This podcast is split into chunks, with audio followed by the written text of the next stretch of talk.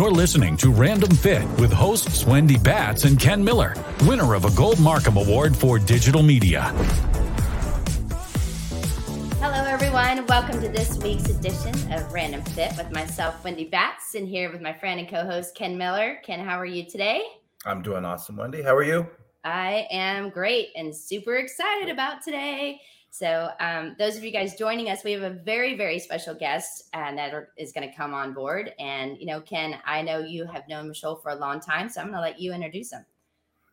Yeah, um, definitely. I'm, I think I'm just as excited as you are to have our guest, Mr. Michol Dalcourt. Uh, now, a brief description of, of what uh, Michol is about.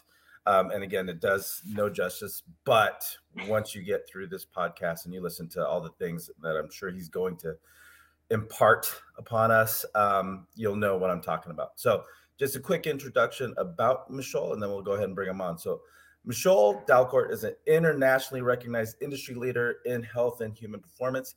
He's the founder and CEO of Institute of Motion and inventor of this lovely piece of equipment that I use, uh, the ViPR Pro and the ViPR and co-founder of PTA Global.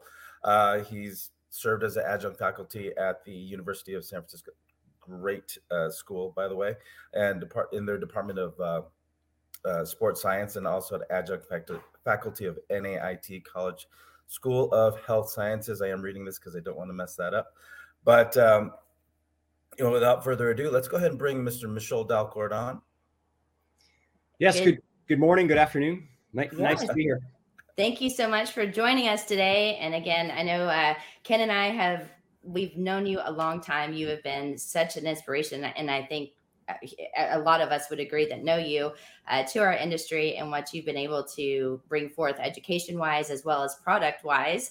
But Michol, so our listeners know a little bit about you. Can you tell us how you got into the industry? Yeah, sure, Wendy. Thanks for that. Um, I was always kind of aligned to the academia and the academic side of things. And so for me, it was always an opportunity to discover and uncover, you know, all the many complex facets of the body, what makes it tick. And so that was really my foray into uh, my education that I did in Alberta, Canada, at the University of Alberta. I did my graduate and undergraduate studies up there. And really, what I thought early on, Wendy, is I thought I, I wanted to go into medicine, right? I thought I would, I would apply this idea of intervention strategies. And while I admire that greatly, and I still have a keen sense of uh, you know all the science that goes into that, I- immediately in that journey, I knew that I wanted to be part of more the health asset building side of the house, right? This idea of prevention, but even earlier than prevention, we'll talk about it today. Health asset building, and what does that actually look like? I didn't know the terminology back then, but uh, that's certainly something that appealed to me in broad terms, and so that led to my educational journey, and then it led to the formation and kind of the um, the elements that that brought me here today. So it really is um, part of that particular journey of what what what is relevant to the body. How do we create sustainable health outcomes, um, and you know all those applications that kind of lie underneath that. Awesome. Uh, I mean, that's you know what, and I and I and I think Michol that if you decided to go the, by way of the the medical side of things, you would have been a great physician, doctor, surgeon, whatever it is that you would have done. Um, just considering everything that um, you know I've I've seen you produce and seen you put out there, and you know just having seen you at uh, this last idea conference, hmm. um, again every time I have a chance to to be in an audience where you're presenting, um, there's always something that I'm I'm taking away. Um, but one thing that uh, you did present on at this last conference was the idea and the concept of odd position strength training, right? Right.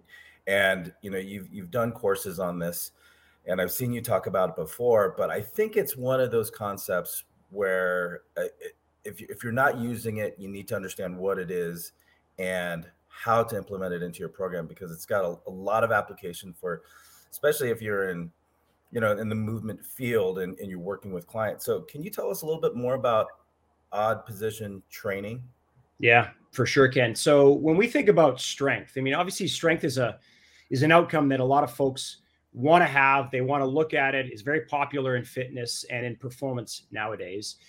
And if we look at strength and the definition of strength, it's the ability for our body through the many mechanisms to produce a force. Now, implicit within that is the notion that if I asked Wendy or Ken yourselves, how strong are you? A lot of times that really means for folks, what can you do one time volitionally, right? You get under a bar, you do a bench press, you do a squat, you do a deadlift, and you do it one time. And we'll call that a certain condition, right? So under that condition, you produce a force, and that's important. And we'll call that maximal strength. And so that's a definable element of strength or force production. However, when we look at the literature and we look at the, the elements of strength, we look at that, that we can produce force under a variety of different conditions.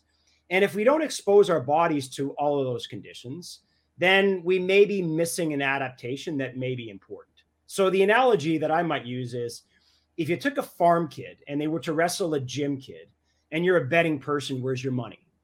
And most of the time, if not all the time, the answer is always the same, which is it's on the farm kid. And then we scratch our head and we think, okay, what is a farm kid doing that the gym kid is not doing? because we can flip that too. We could say if if a uh, a farm kid went into the gym and was to lift with a gym kid, you might say advantage gym kid. And so there are these different conditions under which we introduce an input. We'll call it a perturbation, right? These these inputs, and uh, one of them is you know variety of different ways in which we can interact with strength. So Ken, your point is what is odd position strength training?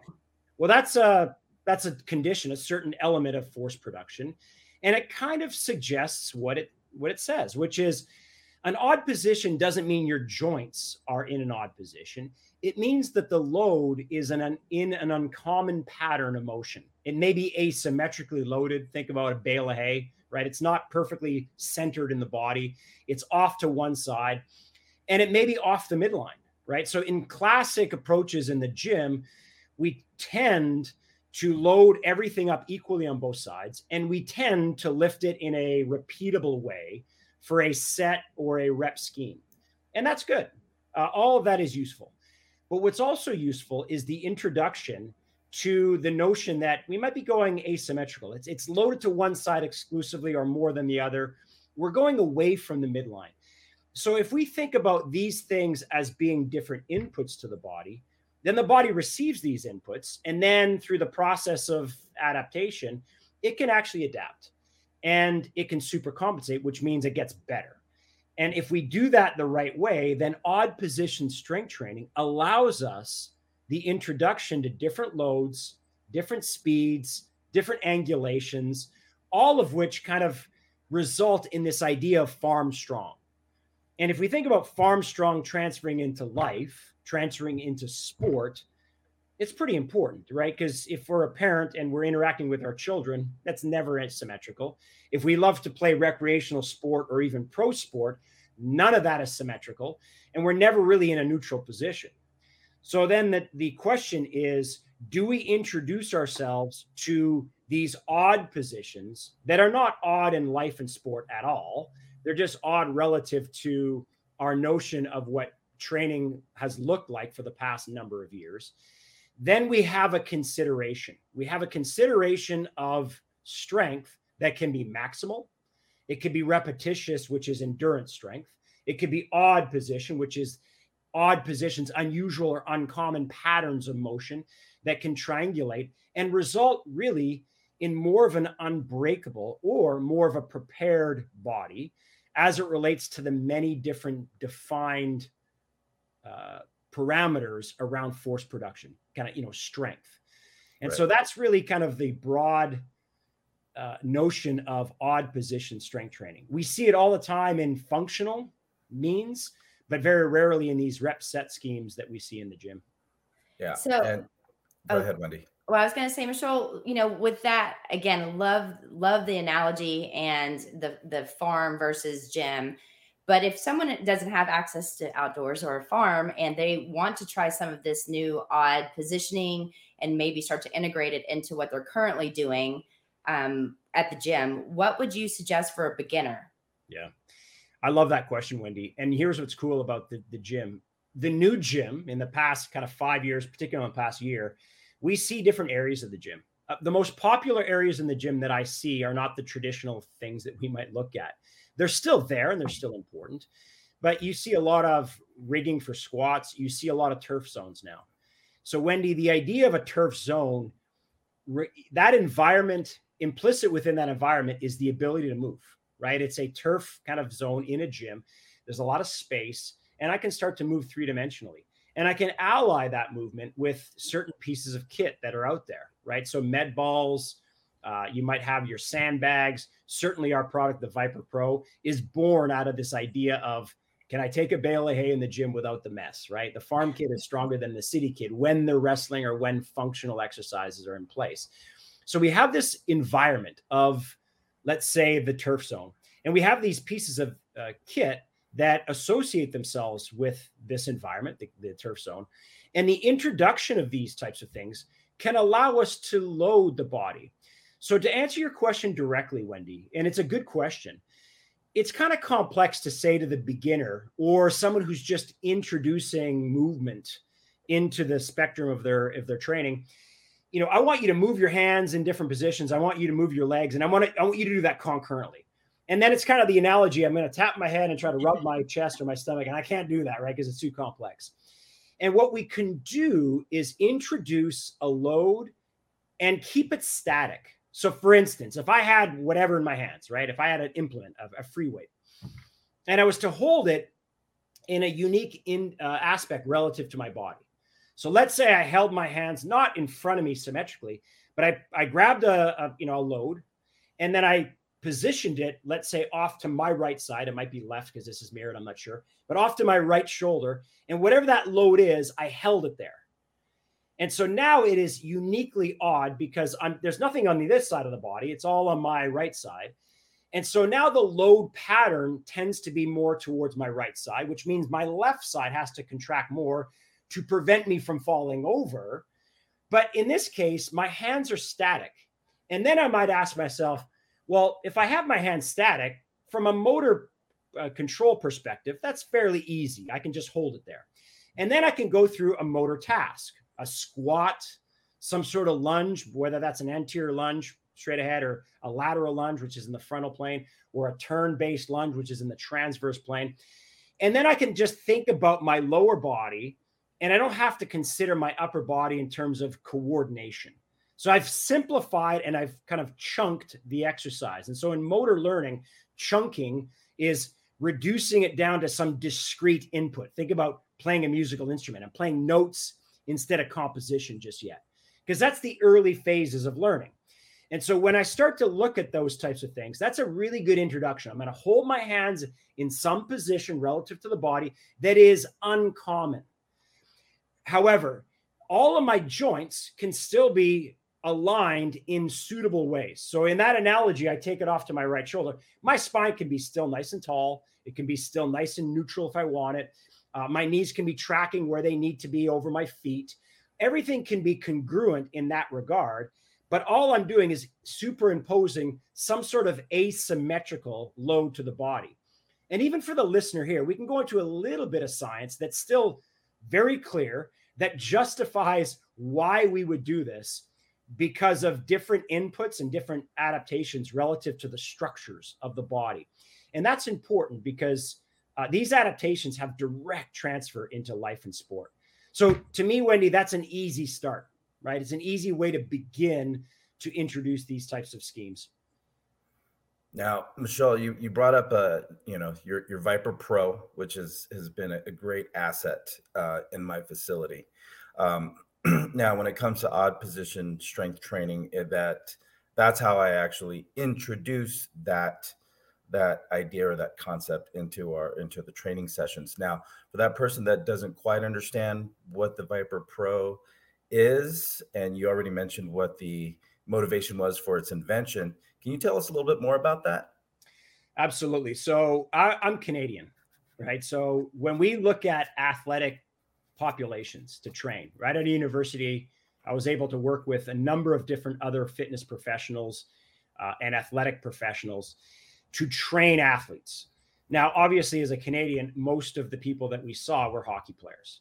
And it was almost cliche, Ken, to say that the farm kid was stronger than the city kid and there was more transferability. So the the toughest players in the game of hockey, and I don't mean fighting, I mean, you know, battling for position on the puck and strength on the puck, as we call it, were always these farm kids that were generally in a situation where they didn't go through the off-season training protocols that your city kid might. Right? They don't go to the gym in the off-season. And yet the head scratcher was, well, how are they so darn strong when it comes to transferability on the ice? And what happened was we realized that what they did was chores. And chores required what we're kind of talking about right now. You always lift mass or you move farm equipment around or livestock around the farm in odd or unusual positions. And if you repeat that enough times, you get proficient at generating force from uncommon positions. So then the question is what is sport? And sport is all odd positions, right? It's all uncommon because it's chaotic, particularly a sport like hockey. So what we did is we t- took a look at that. We asked ourselves, how do we take a bale of hay in the gym without the mess? And what we came up with was very simply a tubular structure that has different weights with different hole configurations in it. And that became a levered thing, right? A levered mass that we can take into a training conditioning environment and we can uniquely load it to the body in odd ways or in parallel ways to be able to mimic what they're doing as chores on the farm. So, in essence, we're doing chores in the gym, right? In terms of the loading patterns, but we're necessitating the same type of transferability. So, the elevator speech that I would give, because people would say, What is that? We would say, Well, let me ask you a question. If you took a farm kid, they wrestled a gym kid, you're a betting person, where's your money? They say farm kid. We say why. They typically say because they have this kind of farm strength. And we say exactly that's like a bale of hay in the gym without the mess. And what's interesting, Ken, is the level of adoption. And we're blessed and we're very great, grateful for this. The level of adoption by pro athletes uh, is enormous. And we haven't paid a red cent for this, and we're thankful for that. But what it tells us is they are gathering the same sensibilities that we did when we went through this thought process. And what was interesting is all the science, which I did not know at the time to the level I do now, uh, always indicated a unique advantage to this. So the science, when we talk about you know neurological, muscular function, fascial connections, and joint mechanics, all underscored the value of the addition of this. We're not saying better than. We're saying uh, in addition to. We need to do both in order for us to be unbreakable. I love it. And today on Random Fit, myself, Wendy Batts, are here with um, Ken Miller, my co-host, and then Michol or Dalcourt. Geez, I could not even say it today. Um, and Michol, you have been talking to us about what, what's so odd about odd strength and the positioning of that. And I think it's really important that we start to incorporate this within our workouts. And you bringing into this piece of equipment called the ViPR that you just talked about. Can every population? I mean, I know when we're talking about it, you're bringing up hockey and athletes, and you you said there were some different, um, you know, weights associated. Is this something that seniors can use, or is it usually more for athletes? No, that's a great question. So what we would do is regress the strategy for any individual because the exposure to falls prevention in the older adult is just as important as, let's say, an athletic endeavor increase. And so the idea of whatever population we're dealing with is going to be uniquely how we introduce at, at what level and then how we grade and systematically progress the individual through the ad- adaptation process. So let me carve it out this way, Wendy. If I was to approach this at any level, right? So if I'm 22 and I'm a high performing athlete, if I'm 82 and I just want to live an independent life, what I may do is approach some sort of training or conditioning or exposure to exercise. And I might ask myself, and we I might go through this decision tree in my brain. And I would ask myself first, is today a workout or is it a work in? And what we mean by that is, is today an effort build day of increasing, let's say, sympathetic response. And so for the listeners, sympathetic tone is really a workout. It's an exercise regime. I'm I'm putting a, a stressor to the body. And within that stressor, the body can respond if the conditions are right and it can adapt. So that's the workout piece. The other one is a work in, and a work in is devoted to reducing stress, increasing what we would call parasympathetic dominance, which is this idea of rest or digest, and it kind of resets the system. Now, years ago, that was just, hey, take a day off. Now, for the listener out there, we all know that that is, there's a lot of what we call recovery supplements out there, right? Plunging and light therapy and, you know, sleep strategies and all of these things that are in the clinical realm and the non-clinical realm to augment recovery. It's not just taking a day off, is how can we augment the effects of recovery through nutrition, through some sort of biohack, if you will, right? Recovery supplements. That's all in, in the ether of the consideration for the individual nowadays. So that's part of the work in day. So now we've got this two decision tree workout, work in. Well, let's go down the workout route, right? Because we're talking about it. The next thing is what do I want to do as an outcome? And if increasing strength is part of that, then my decision tree is is it a muscular strength day or is it a movement strength day? Now, for the listener, they might say, well, what's the difference? Well, muscular strength is typically, I'm going to say, your classic bodybuilding. We're going to fragment the body into parts. We're going to overload those particular areas in an order to get time under tension, which increases the cross sectional area of a muscle because of you know the signaling of satellite cells because you're you're focusing the stress on one area so you overload that area. So it, it creates a cascade of different hormones and signaling processes that result in uh, hypertrophy which is basically the muscle getting bigger. And that's a good thing right? So we can use that as part of our consideration the other consideration is movement based strength. Now, that's something we haven't really considered, perhaps, or even heard of. But movement based strength is task driven. So when we throw something, it's not a, a, shoulder exercise, it's a body exercise. If I'm going to hit a, a, a ball with a bat, it's not a shoulder or trunk or core exercise, it's an entire body exercise.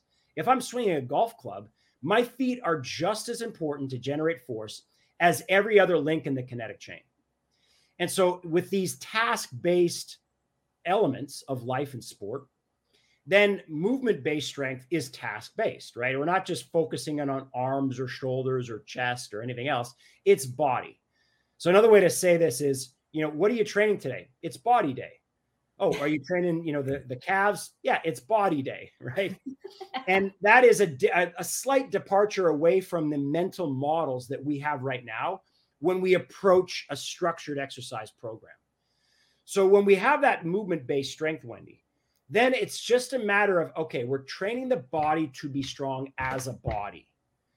Then what do we choose, right? 82 versus 22 years old. Well, the 82 year old Let's put you in an environment that allows you to make mistakes and self organize the task.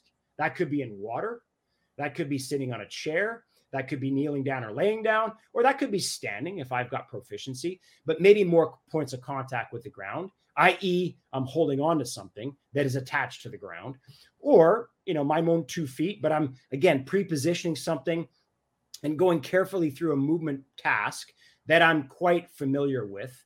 And that is a way to systematically regress and allow for safety. And what I said earlier, we believe is very true.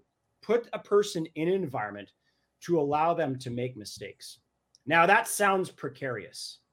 But if the environment is safe enough to allow them to make mistakes, the net result of that is your body can make mistakes. And mistakes are inherently important for motor learning. Think about when we first learned to walk. We may not remember that ourselves for our own bodies, but watching a child walk for the first time, they're going to be very safe. They might hold on to a couch, they might hold on to a coffee table, and one day they're going to stand up and they're going to keep holding on, and their legs are all wobbly as they're hanging on to something. And those wobbles are actually called perturbations, and they are necessary to allow feedback to bathe the system so that the body can figure it out. And then one day they let go and the wobbles get even more. And then they take the first step. And the first step is not a giant step, it's a very, very short step that is percussive. And all the while, they're bathing themselves into kind of wobbliness all of this feedback loop allows them to be more proficient as they learn. And the learning process is very important as it relates to capacity and function of the body. And we can do that even at 82. And so the idea here is that we have this whole process. And then it's Wendy, it's just a matter of regressing effectively and then systematically adding layers of complexity to this. So, Michol, great, great points that you bring up, and and I and I love the fact that you know, as as far as the active aging, those that are involved with sport and movement, um, we, we have to give them that opportunity, like you said, to, to to make those mistakes, and and using the ViPR, the ViPR Pro, as another point of contact is something that I've implemented into basically almost well every, not almost every, every workout. So, uh, one fundamental movement that I like to use is the ViPR tilt, where you're having it stand on end, and for most people, it's going to be about chest high, and you you stand the, that tube that is the ViPR Pro, and you lean forward, you you reach forward with the arms as you allow your hips to come back, yeah. and that's that's been important for a lot of my clients, especially those that forget how to hinge at the hip. Mm-hmm. So a lot of these fundamental movements like hinging, squatting, lunging, for example, you can definitely accent or give them a little support. They need to get a little bit more range of motion um, get that perturbation that you're talking about to where we're getting the muscles the nerves the fascia all those things that send that proprioceptive input back to the nervous system to say hey we can go here and then eventually you know you encourage your clients to want to go there. So some some great points there in in the fact that you know using the ViPR ViPR Pro isn't just for athletes, but for those athletes like Wendy that you work with a lot that are reconditioning, getting back into shape, that might have forgotten, you know, quote unquote, forgotten how to move, right? Yeah. And and it's it's one way to get them to remember how to, especially you know if you have a 65 75 year old person who who's who's lost that connection um, but the, the one thing Michol regarding the ViPR and the ViPR Pro, we, you've you've mentioned both, and and I have both in my facility, and I use them for all my training sessions. Can you explain the difference? That that that's a question that I get a lot. Can you explain the difference mm-hmm. between the ViPR and the ViPR Pro, just for oh, clarification? Sure. For yeah, that, great do you see it? Yeah, yeah, great question. Uh, it's it's pretty easy. Uh, Apple phone, iPhone one versus iPhone ten. it's just it's basically an upgrade, right? So it's just as we go through, we learned uh, a design. I mean, it's a simple design. So think about a tube that should, you know, is about maybe four feet and four, four, four and a half feet, depending on what size or what weight you're you're you're interacting with. The width is anywhere from six inches to you know ten inches, uh, depending on the weight, and uh, it's got a bunch of holes in it. So pretty simple design. Uh, you know, not a radical, you know, invention of thought in terms of design. But our point is the more simple the tool, the more it's a it's an inverse relationship, right? The more simple the design, the more utility it has. Think about a complex machinery. It, it probably does one thing really well. But a barbell, a dumbbell, a kettlebell, pretty simple design, right? A kettlebell is a bowling ball with a handle on it and you can do a variety of different things with it. And so think about that in the same vein as, as our tube. And so the ViPR and the ViPR Pro is just an upgrade. Uh, these design features are are a result of the sensibilities and the learnings that we've applied over the past number of years. And so that's really the big difference. Perfect. Well, today on Random Fit, what's so odd about odd positioning strength? We're talking with Michol Dalcourt and he has been so amazing. And if you guys have not had a chance to see him in person present and go over some of this stuff, it, I mean, phenomenal. But uh, Ken Miller and I are eating all of this up, I know. Um, and so we were super excited to have him on Random Fit. But to kind of piggyback off of everything we've talked about, Michol, can you go? You always talk about this roadmap and and having this programming roadmap. And as a trainer, we need to have that for our clients and give them the next step and the next tool based on movement patterns. But you talk also about eye training. So, can you talk to us about the importance of that and how that fits into a roadmap? Yeah. So, the mo- roadmap essentially is can we prepare the body adequately well? And then can we introduce some overload elements. We'll call it performance overloads. And that, again, performance could be at 82 years old, right? I want to perform well when I go down a set of stairs at 82, right? So the performance is relative to my world. But can we prepare adequately well and then perform or introduce this overload or or these performance indicators in my the, the meat of my workout? So the roadmap is a very simple approach to say, well, what do I do or what can I consider when I prepare for a session? And what can I consider as I prepare for, you know, the the meat of my workout or the meat of my particular exercise regime? And in the preparation piece, we think about, well, what sort of things do I need to prepare for?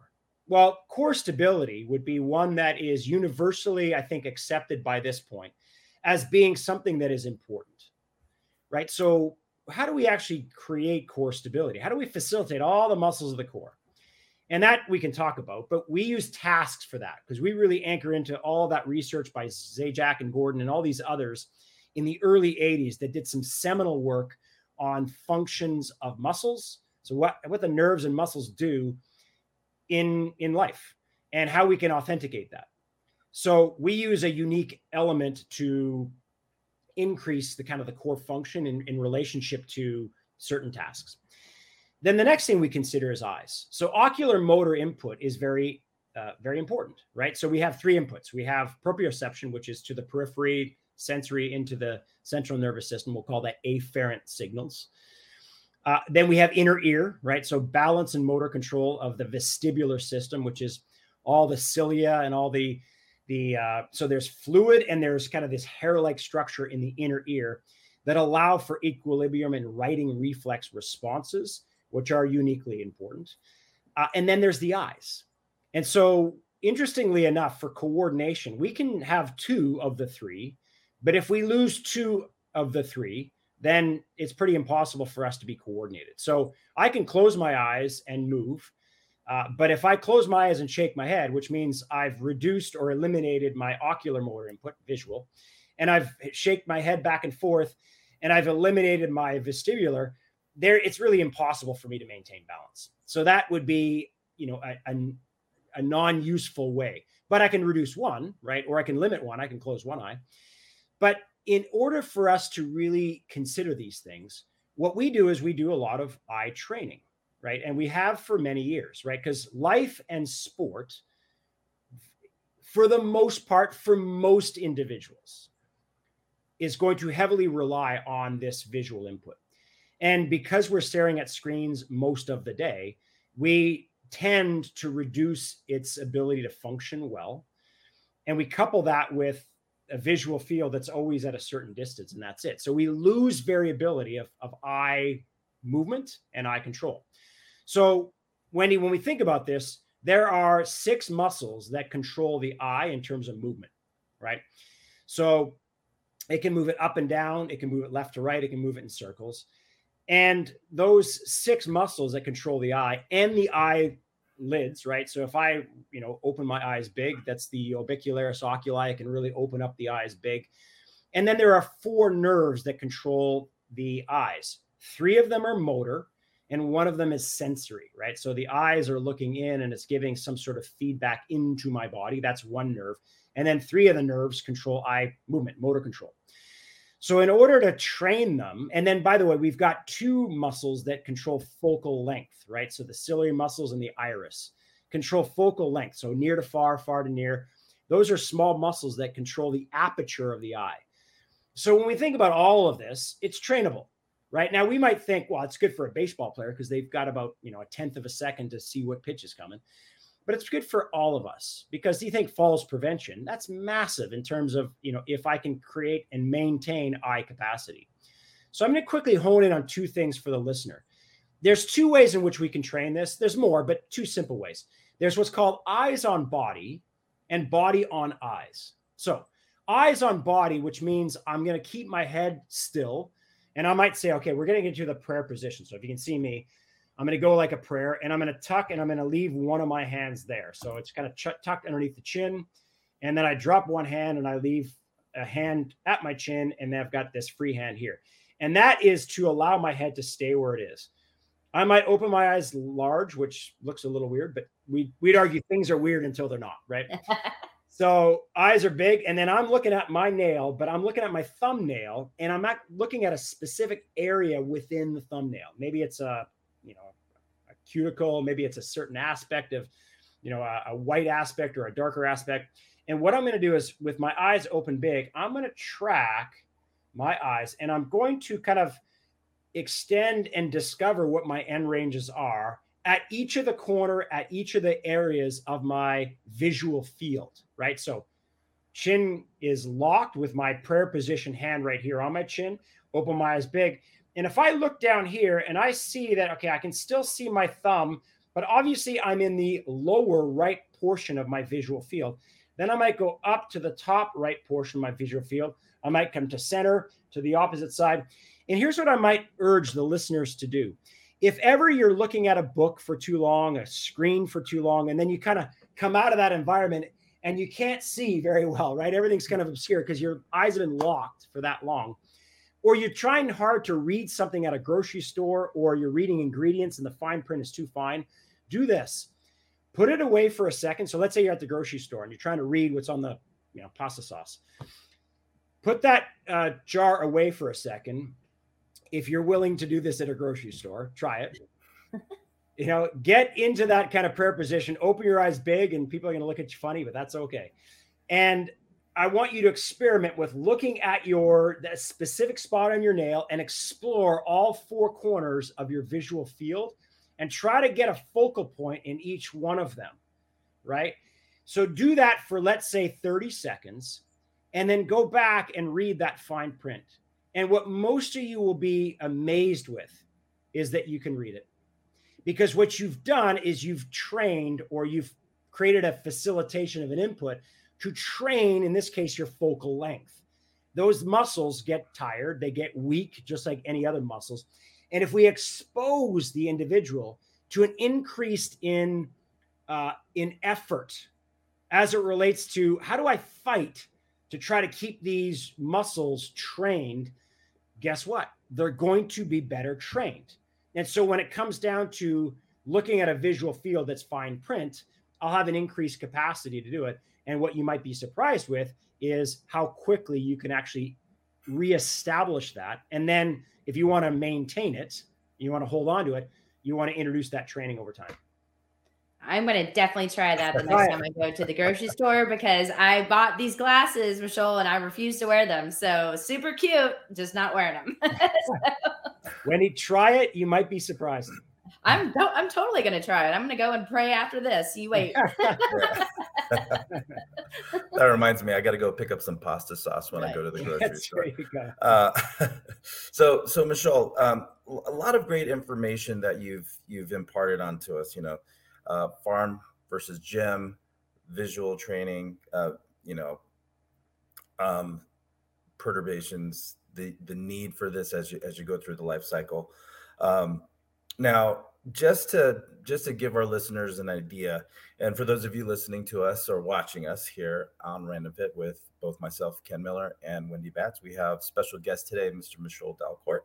Um, so, Michol, you have not only are you an educator of personal trainers and you've applied this with your athletes and and you having a strong academic background yourself um, you've actually put this out into the world as far as being able to work with corporate wellness right mm-hmm. and you've you you have a program um, called wellcology right and this is how you you're taking it to the masses and I, I know you've done some things to internationally as far as helping change lives, right. you know, of the country of Singapore. Right. So with with that being said, Michol, can you share with us the approach you use with not just Singapore, but also with what you've done with Wellcology? Yeah. Yeah, Ken, I appreciate you asking that question. So, you know, for us broadly, yes, we have, you know, some equipment that is uniquely in the performance and fitness space. The other company that I have that you see might see in front of you is IOM. And IOM stands for the Institute of Motion. And really what it is, it's an applied health and human performance company. So we're not clinical in terms of doing clinical research. What we do is we apply the science of health in a, of human performance. Now, largely in this conversation today, we talked about performance, not just performance for youngsters, but performance for older adults too. Can I increase capacity to be able to better my life? That's performance. Health and health indices are really general baseline values that I can bolster up in order to be well sustainably. So if we look at the determinants of health, it's not just physical, it's physical, it's mental, emotional, it's social, economic. These are individual determinants of health that are the most actionable. So there might be genetics, family history, but they're not as actionable as physical, right? What I how I move, how I eat, how I recover, that's physical. Mental emotional are things like purpose, mindset, emotional intelligence, right? The, emo- the ability to be emotionally aware, emotionally disciplined, seek emotional outlets. That's emotional health. And then this idea of um, the idea of cognition, right? So mental emotional would be cognition, brain health, executive function. That's mental emotional. And then social economic is really social pieces, relationships, social ability, social aptitude. These are aspects of social health, right? How do I integrate in my society? How do I value relationships so that there is security and there's also this ability that I can give to others within my social ability tendencies, right? Am I more introverted, extroverted, that sort of thing? So we uncover that. And then, of course, the economic piece is financial health. So within that, that is at the individual level. So if we apply that, we can apply that to the individual and we can apply that to a collective. And what we did is we worked with the Singaporean government to found what's called Active Health. So we co authored this and we birthed it to the entire nation of Singapore. That's a large constituency. However, in that constituency, environment dictates behavior. Now, if you're a behavioral change specialist, we would know that the, the trans theoretical model of behavior change very highly effective and it's a process right to go from pre-contemplation to mastery and it's highly effective and we believe everybody ought to go through that process. Allied with that is the notion that environment also dictates behavior. So when we think about non communicable diseases, diseases of behavior, they are in some sense communicable, not in the airborne virus sense, but in the behavior sense, because I tend to behave like the proximity of my social group around me. And because of that, non communicable diseases are somewhat communicable in that sense. So we can look at it that way. And if that's the case, wellcology is really a mashup of two words well being, which is physical, mental, emotional, social, economic. That's well being. Ecology is an environment, it's an ecology. And we interact with all of these ecologies that we have, and they shape behaviors because willpower is finite right? But interacting with an ecology or an environment is forever with us. And t- it tends to, our willpower tends to go down because I just interact with my environment. If I've got no, you know, ice cream in my, in my freezer, that's my environment. The chances of me not eating it are zero. But if it's in my, in my freezer and I'm thinking, you know, I'm just going to use willpower. I know myself that sooner or later I can convince myself that I deserve that ice cream and it's going to be okay. Right. And that may be awesome at the right time. Uh, but environment does dictate behavior. So, wellcology, Ken, is wellness or well being and the ecology. Can we actually coach up well being, the facets of well being? Because they can they reflect in the design elements of a, of a space? And can we actually birth that and coach that into an organization or into a collective as part of the ecology? And if we do, think about corporate wellness. If we do, it's not something that a, a, corporation or an entity or an enterprise does anymore. That's corporate wellness. It's something we do. But wellcology is not something we do, it's something we become. And that is innately in the design aspects of any any collective. Could be a corporation, could be family, could be a government, it could be a large constituency or community and that are that ladders up to this idea of social determinants of health or societal determinants of health which are different than individual determinants of health so wellcology is really a structure of an ecosystem that we intentionally design and coach in to allow communities collectives to be able to shape new sensibilities around health and health outcomes. And we call that health asset building. So much information and doing so many great things across the world, if you will. Um, but I have one final question because I know we're running short on time. But Michol, if for our listeners, we've covered so many different variations of topics that are all super important to our health. But what would you leave us as your final words? You know, I think that, you know, Wendy, I appreciate that. I think that, you know, we each have our own journeys. And I know that we navigate these particular journeys in whatever goal, whatever preference we have, and whatever states of readiness we have. And, you know, for all the fitness professionals that are listening out there, I think it's incumbent on all of us to be able to reflect on the broad aspects of the opportunities that can exist, particularly going through the past three years. Right. So, if we look at these types of things, obviously it exposed a lot of gaps, perhaps, and a lot of, uh, you know, kind of sensibilities that perhaps we didn't have. So, looking at the entire person as a whole, as a union of physical, as a union of mental and emotional and, and social, and each of these things can help each other. And they're not uniquely focused in on one thing alone. I don't address physical means by physical means alone or social means by social means alone. But if we can have a sensibility that we're dealing with an entire person, and as an individual, we are the agents uh, of change. We can affect those that are around us in positive ways by virtue of leaning into the physical pieces, the mental, emotional pieces, and the social pieces within you know our scope of practice. But we're able to reflect on what those things are, what they mean for others, and how they can be reflected in yes, programming and yes, coaching, but even in our day-to-day lives as it relates to design. I think then what we do is we ladder up to this idea of health asset building and we get away from the dogmatic ideological thinking. And I know we're all susceptible, particularly in fitness. We've got a unique ideology, and we love to, you know, promote that, and that's great. But you know, let's avoid throwing grenades at another viewpoint because you know we ideologically think of one. There are many different ways in which we can impact physiology, performance, adaptation, and also health and health outcomes. And I think we have a unique advantage of coming together in that facet. So for you know, for me, huge thanks to organizations like the NASM and others for becoming, you know, the catalyst to say, hey, we can position educational constructs so that we can create an opportunity to look at things so that gives the capacity for more people to provide more help for others because in turn what that does is it creates a network and that network can be very powerful to lean into some of the challenges that we're facing nowadays, which is decreased health outcomes. Awesome. Uh, I don't, I don't know where to take that, man.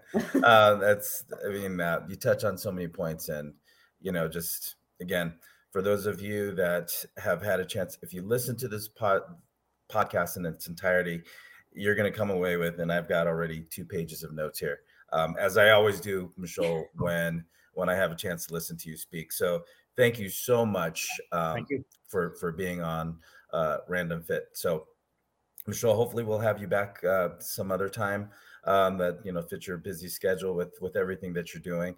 Um, but uh, I mean, a lot of information. I mean, I could show you my notes, but a lot of great stuff. Um, listen to this once, twice. I know I'm going to. So, for those of you listening to us here on Random Fit, thank you so much um, on behalf of both Wendy Batts and I, myself, Ken Miller. Thank you. Uh, like, follow, subscribe, download, share, comment. Let us know what else you want us to talk about on Random Fit. So until next time, take care and be well.